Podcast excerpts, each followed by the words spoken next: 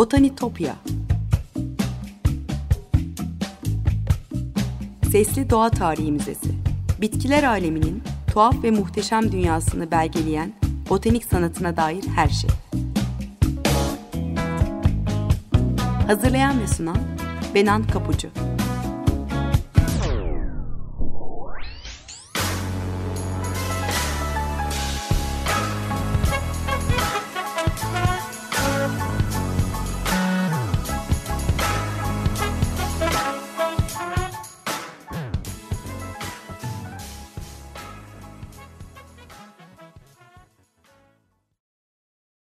Merhaba sevgili Açık Radyo dinleyicileri.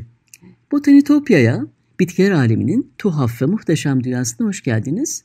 Anlatıcınız ben Benan Kapucu. botanitopya.gmail.com elektronik posta adresinden ya da aynı adlı sosyal medya hesaplarından bana her zaman ulaşabilir. Anlattığım konuyla ilgili görüşlerinizi ya da varsa katkılarınızı paylaşabilirsiniz. Ee, burada anlattığım hikayeleri görseller ve linklerle sosyal medya hesaplarından destekliyorum. O yüzden takipte olursanız sevinirim. Geçmiş kayıtlara Spotify'dan Açık Radyo Podcast'ından ulaşma şansınız olduğunu da buradan tekrar hatırlatmak isterim.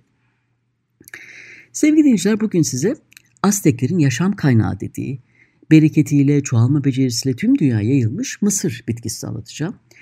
Binlerce yıl önce Meksika'da bir vadide ekimine başlandığı o günden bugüne insanlığa yaşam veren, uygarlıkları büyüten mısır, bugün genetiğiyle oynanmış, tam tersine ölümcül de diyebileceğimiz küresel bir gıdaya dönüşmüş durumda. Onun e, altın taneciklerini biyoetanole dönüştürme araştırmaları da son 200 yılın gündeminde. Yenilenebilir enerji kaynağı olma potansiyelinin iklim krizinin yıkıcı etkilerini azaltabileceğini söylüyor araştırmacılar. Öte yandan parantez açayım, e, biyoyakıt üretiminin ve tüketiminin kendi başına e, sera gazı salınımını ya da petrol ithalatını azaltmayacağını veya e, tükenebilir kaynaklar üzerindeki baskıyı hafifletmeyeceğini not düşmek gerek. Bu faydaların gerçekleşmesi için fosil yakıt üretimi ve kullanımı da azaltılması şart. E, Mısır ilk yetiştirildiği topraklarda eski Mezo Amerikan halklar için o kadar önemli olmuş ki mısır tarlalara tapınılırmış. Yaygın olan mısır bizim de bildiğimiz tatlı mısır, latincesi zeamais. E, Toltekler, Aztekler, Mayalar ve İnkaların yetiştirdiği mısır ise gökkuşağı renklerinde tanecikleri olan Hint mısırı. E, çiftçiler e, boyut, tat ve öğütme kolaylığı gibi özelliklere göre hangi tanelerin ekileceğini seçerek ekmeye devam eder. Bin yıl boyunca koçanlar büyür, tanelerin sırası artar ve sonunda Mısır bugün bildiğimiz boyuta ulaşır. E, fasulye ve kabakla birlikte Mısır yerli halkların temel ürünleri olan üç kız kardeşi oluşturuyor. Nuhatıl dilinde tarlada anlamına gelen milpa ekimi yöntemine göre ekiliyor e, bu üç bitki. Bunun belli avantajları var. İlk ekilen mısır tırmanıcı bir bitki olan fasulye için destek işlevi görüyor. Fasulye mısırda eksik olan besinsel proteini sağlarken kökleri toprağa nitrojen ekliyor. Bu iki bitkinin dibinde yetişen kabak da topraktaki nemi, yabani otları baskılayarak toprak verimliliğini koruyan yeşil bir örtü yaratıyor. Mısırın avantajlarından biri de kolay saklanabiliyor olması. Yüzyıllar boyunca hasat edildikten sonra kurutularak saklanmış veya öğütülmüş un haline getirilmiş. Kuru yaprakları sepet yapımı için malzeme ve ateş yakmak için yakıt sağlamış. Ki o kadim bilgi bizim topraklarımızda da varlığını sürdürüyor. E, Karadeniz'de bugün Mısır hala fasulye ve kapakla birlikte aynı tarla ekiliyor. Kurutma, öğütme gibi saklama sistemi de olduğu gibi devam ediyor. E, neden yaşam veren diyorum? İngilizce'de Mısır alanına gelen maize, Kolomb'un ilk yolculukta karşılaştığı Tauna Arabakan yerlerin dilinde yaşam veren anlamına geldiğini söylediğim mahiz sözcüğünden geliyor. E, Mısır'ın diğer İngilizce e, karşılığı corn ise Almancadan girmiş. 1492'de e, Kolomb'un Amerika'ya gelmesinden sonra İspanyol yerleşimciler Mısır yetiştirmeye başlamış. E, Portekizli denizciler de e, Mısır'ı 16. yüzyılın başlarında e, Afrika'nın batı kıyılarına e, taşımışlar. Daha sonra oradan Hindistan, Çin, Kore ve Japonya'ya ulaşır Mısır ve bütün Asya'ya yayılır. E, Mısır çoğalma becerisi ve yüksek verimi sayesinde girdiği pek çok ülkede mevcut tarım bitkilerinin yerini almış. E, daha soğuk ve daha nemli Kuzey Avrupa, Avrupa koşullarına uyum sağlayabilen melezler de yetiştirilmeye başlamış. Avrupa'ya, Afrika'ya, e, kısacası eski dünyaya Mısır'ı ilk kimin getirdiği tartışmalı ama e, Gene Andrews, Geographical Review'da yayınlanan Diffusion of Mesoamerican Food Complex to Southeastern Europe yani Mesoamerikan gıda kompleksinin Güneydoğu Avrupa'ya yayılması başlıklı makalesinde e, Kolomb'un seferlerini takip eden dönemde e, mısır, fasulye, biber ve kaban e, Portekizli tüccarlar tarafından Afrika, Hindistan ve Osmanlı İmparatorluğu yoluyla Balkanlara e, ve Güneydoğu Avrupa'ya yayıldığını söylüyor. E, bizim topraklarımıza girişi Kuzey Afrika'dan, Mısır ve Suriye üzerinden olmuş. Mısır adı da zaten oradan geliyor. Evliya Çelebi seyahatnamesinde ona Mısır buğdayı diyor ve Amerika kökenli bir tahıl, zea mais diye tarif ediyor. Şöyle yazmış. Mora eyaletinde kalambok mısır buğdayıdır. Kim kamış gibi bir şeyde bir tüp andan bir güne beyaz ekmek ederler. Ol ekmeğe kalambok ekmeği derler der. E, mısır çoğalmak için insana ihtiyaç duyan bitkilerden biri. Birçok tarım ürünü gibi karşılıklı bir bağımlılık var aralarında. Biyolojik bir dezavantaj tabii bu. Her yıl tohumdan ekiliyor mısır. Sonraki yıl tekrar yaşam bulmak için birinin onun tohumlarını ekim zamanına kadar saklayıp sonra toprağa bırakması gerekiyor. E, çiçek açması 3 ila 5 yıl, 5 ay sürüyor. E, ilk olarak e, sapın tepesindeki erkek püsküller ortaya çıkıyor. Animofili yani rüzgarla tozlaşma, e, dişi çiçeklerin gövdenin alt kısmındaki kulakların uçlarında taşınan narin ve ipeksiz tiller yoluyla dönlenmesini sağlıyor. Yapraklara sarılı koçanlar sarı renkte dizi dizi yağlı taneler üretmeye başlıyor. Koçanların yapraklarını sıyırınca altın renkli besleyici mısır taneleri çıkıyor karşımıza. Mısırdaki şeker toplandıktan hemen sonra nişastaya dönüşmeye başlıyormuş. Bu yüzden en iyisi bahçeden toplayıp en kısa süre içinde buharda veya ateşte pişirip taze taze yemek. e, kökenlerine tekrar dönersek yakın zamanda yapılan e, filogenetik analizler Mısır'ın muhtemelen yaklaşık 9000 yıl önce Meksika'da Rio Balsas e, yani Balsas Nehri Vadisi'nde ilk kez kültüre alındığını, evcilleştirildiğini ortaya koyuyor. E, yabani bir ot olan ve Mısır'ın e, genetik materyalinin çoğunu paylaşan Teosinteye yani Latince adıyla, adıyla Zea Mexicana'ya uzanıyor. E, kültür alınmasından sonra yeni türlerle evrimin kademeli olarak devam ettiğini, seçilimin ilk 2000 yıl boyunca e, koçan boyutunda artış olduğuna dair e, kanıtlar ortaya koyuyor kimi e, araştırmalar. Bu programı hazırlarken yararlandığım makalelerden biri olan e, Plant Humanities.org'da e, Julia Fine imzasıyla yayınlanan e, Maize, Sacred Plant, Global Commodity, Mısır, Kutsal Bitki, Küresel Meta yazısında bu mevzudan da söz ediliyor. Bu bitkinin ilk kez 10 bin yıl önce hasat edilen Mezoamerika'daki en eski mısır olduğu tahmin ediliyor. Bu iki bitki arasındaki büyük farklar yanıltıcı olmuş elbette daha sonra. Teosinte koruyucu bir kabukla çevrili iki sıra halinde 6-12 taneden oluşurken Mısır sert bir dış kabuğu olmayan yaklaşık 20 sıra taneli bir koçan veriyor. Derin farklılıklar nedeniyle bu bitkiler arasındaki yakın ilişkiyi fark edemeyen 19. yüzyıl botanikçileri Teosinte'yi e, Eschlena cinsine yerleştirmiş. Bugün ise araştırmalar Mısır'ın Teosinte'den insanlar tarafından daha büyük başak ve daha fazla çekirdek seçilerek evcilleştirdiğini ortaya koyuyor. 13. E, yüzyıla gelince Aztekler bugün e, Meksiko City olan e, Tenochtitlan'ı inşa ederken Texcoco Gölü'nün güneyinde mısır yetiştirmek için bataklıklar üzerinde söğüt dallarından yapılmış dikdörtgen formda çitlerden oluşan göl tabanından alınan toprakla doldurulmuş Çinampa denen özel tarlalar yaratmışlar. E, çiftçiler ayrıntılı bitki ve hasat kılavuzlarını titizlikle takip edip üretimi çoğaltmışlar. Bir yandan da komşularıyla siyasi ittifak, e, ittifaklar kurarak barışı kurmuşlar. E, zanaatkar ve çiftçi İnkalar da bu sırada Peru dağlarındaki Cusco Vadisi'ne yerleşiyorlardı. Mısırlarını ve onun kardeş mahsulü olan daha yüksek arazilerde yetiştirilen ve Mısır'ı tamamlamak için depolama mahsulü olarak yetiştirilen patatesi beslemek için e, taraçalar ve su kemerleri inşa ederler. 1400'lerde İnka İmparatorluğu kralları Pachacutic'in e, yönetimi altında e, güneyde Bolivya Şili'ye doğru genişler. Kısa süre sonra kuzeye, ekvatora da yayılır ve e, günde 240 kilometre gibi şaşırtıcı bir hızla bölge genelinde idari mesajlar iletilen kuryelerin kullandığı 30 bin kilometreye varan ulaşım ağıyla devasa bir imparatorluk yaratırlar. Avrupa Ortaçağ karanlığındadır o zaman. E, Bill Lawson yazdığı 50 Plants That Changed the Course of History yani tarihin akışını değiştiren 50 bitki kitabından aktarıyorum size. E, 1519'da Aztek astrologları e, başkent Tenochtitlan üzerinde bir kuyruklu yıldız gözlemlemişti. Yaklaşan bir felaketin habercisidir bu. Hernando Cortez yönetiminde metal miğferler ve zırhlar giyen, silah taşıyan ve at binen 500 İspanyol askerden oluşan birliğin gelmesiyle yaşanır o felaket. Avrupalıların gelişinden önce belki 25 milyon yerlinin yaşadığı Amerika kıtası dünyanın en büyük, en boş ve en verimli kara parçasıydı.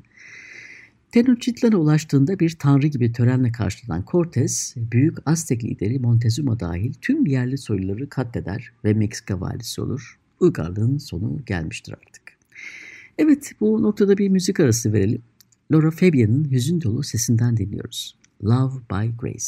Birkaç dakika sonra tekrar beraber olacağız. Merhabalar tekrar. 95.0 Açık Radyosu'nuz. Botanitopya'da Azteklerden, Mayalardan bugüne birçok uygarlığın can damarı olan mısır bitkisini konuşuyoruz.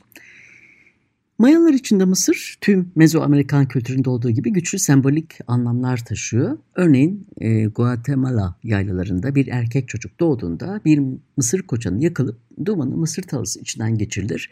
Bu toprak parçasındaki mısır çocuğu beslemek için kullanılmış. Bazı bölgelerde anneler yeni doğan bebeklerin avucuna bir mısır koçanı koyar ve emzirme döneminde çocuğun güçlü yetişmesi için sadece mısırdan yapılan yemekleri yerlermiş. Mısır Maya halkı içinde besleyici bir gıdadan fazlasını temsil ediyor. Tüm yaşamın kaynağı kutsal bir bitkidir onlar için. E, Mısır'a kutsiyet atfeden pek çok mitos var farklı kültürlerde. Pinhan yayınlarından çıkan Deniz Gezgin'in Bitki Mitosları kitabından bir iki örnek vereyim. İlki Azteklerin yaratılış inancıyla ilgili. E, Aztek mitolojisinde dört tanrı yaratma işini ateşten başlarlar. Ateşten sonra ikinci olarak güneşi yaratırlar. Ancak güneşi yarım yarattıkları için yeryüzü yeterince aydınlanmaz. Derken tanrılar ilk insan çiftini yaratır. Oksomoko ve Çipaktonal. Tanrıların arzusu insanların sadece çalışıp üremeleridir. Kadınlar dokuma yapacak, toprağa ekip biçecektir. Bu yüzden onlara mısır tohumlarını verirler. Mısır hastalıklara şifa olacak, onunla fal bakılıp büyü yapılacaktır. Mısır'ın ilk tohum olarak insanlara armağan edilişinin bir köken mitosu da var. Onu da yine aktarayım kitaptan. Aztek mitolojisinde tanrılar ilk insanları yaratınca onların neyle besleneceğini düşünmeye başlarlar. O sırada ortaya çıkan kırmızı bir karınca onları yiyecek dağın ortasında mısır olduğunu söyler. Tanrı Quetzalcoatl hemen bir siyah karıncaya dönüşerek kırmızı karınca ile birlikte yiyecek dağına doğru yola çıkar. Kırmızı karıncanın yardımıyla Mısır'ı bulan Tanrı Quetzalcoatl ilk tanrıların yaşadığı ve ilk insanların yaratıldığı yere Tamuan çağına getirir. Tanrılar insanlar bir an önce güçlensinler diye mısır tanelerinin ağızlarında çiğneyip insanların dudaklarının üzerine koyarlar. Bu mitostan dolayı ilk insanlar ve Mısır gece göğünde kabul edilen tamağın çağında doğduğu için her ikisi de yıldızlarla eş tutulur. Karıncalar Mısır bitkisinin sahibi olarak görülürmüş. Kuzey Amerikalı yerler de saygı duyar Mısır bitkisine. İlk koçanların hasat edildiği Yeşil Mısır Festivali'nde törensel olarak ateş yakılıp içerisinde de mısır pişirilirmiş. Kuzey Amerika'ya ait bir başka efsane kök salmak istemeyen, çayır çimenlerine uzanıp düş gören bir Kuzey Amerika yerlisinden bahsediyor. Bir gün düşleri bir görüntüyle kesintiye uğrar. Uzun sarı saçlı güzel bir kadın yakınına gelip ona emrimi yaparsan her zaman yanında olacağım der. Çubukları alarak bunları bir kuru ot kütüğüne sürtüp ateş yakmayı gösterir.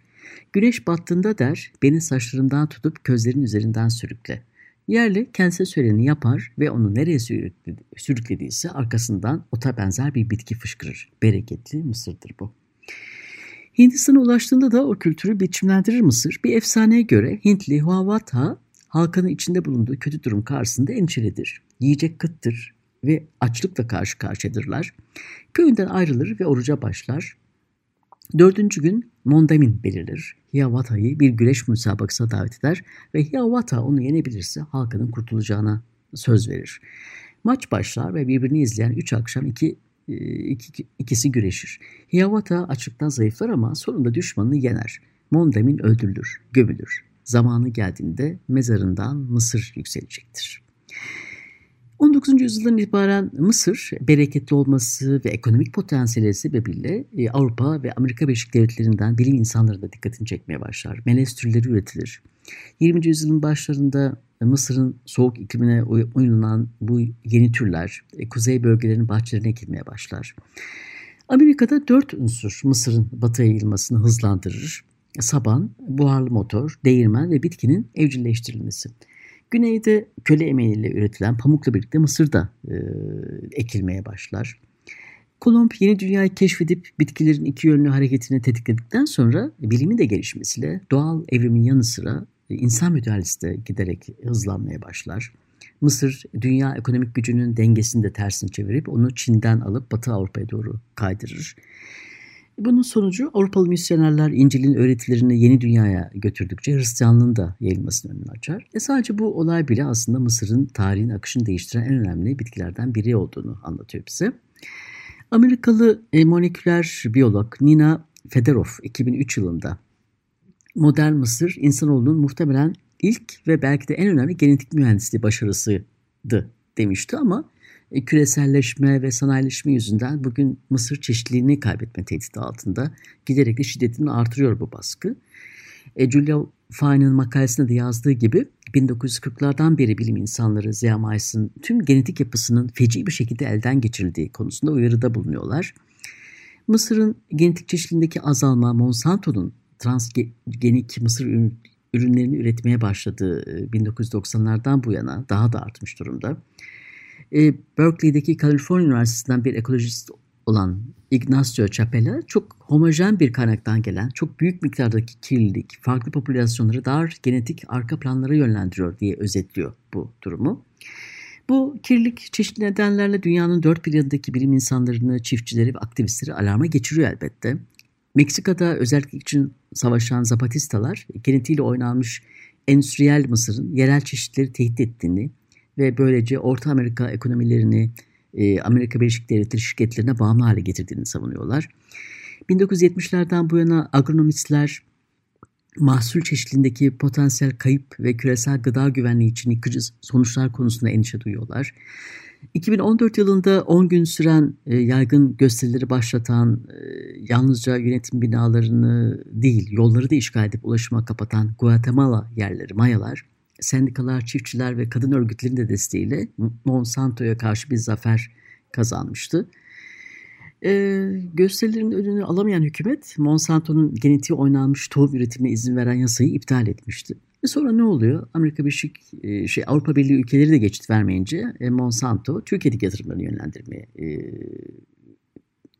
büyütmeye karar veriyor. Hem küresel hem de Türkiye özelinde tohum firmalarıyla birleşerek büyümesini sürdürüyor. E, Monsanto'nun marifetlerine dair bolca haberi dinliyor, okuyorsunuzdur mutlaka Açık Radyo'dan, Yeşil Gazete'den. Evet, Meksika'da bir vadide yetişip dünyaya yayılan, yerlerin adını koyduğu gibi yaşam veren bir bitki olan mısır, tohum endüstrisinin elinde adeta bir canavara dönüşmüş durumda. Biz o yüzden kültürümüze işlemiş, kutsiyet atfettiğimiz atalarımızın, yenilerimizin tohumlarına, bitkilerine sahip çıkmayı unutmayalım. Elbette kendi geleceğimize de. Bu Ütopya'daki keşif yolcumuz bu haftada buraya kadar. Programı kapatırken aynı adlı sosyal medya hesaplarımı tekrar hatırlatmak isterim. Takipte olursanız çok mutlu olurum. Program destekçilerime gönülden teşekkürlerimi iletiyorum. Bir daha görüşünceye dek sevgiyle ve duayla kalın.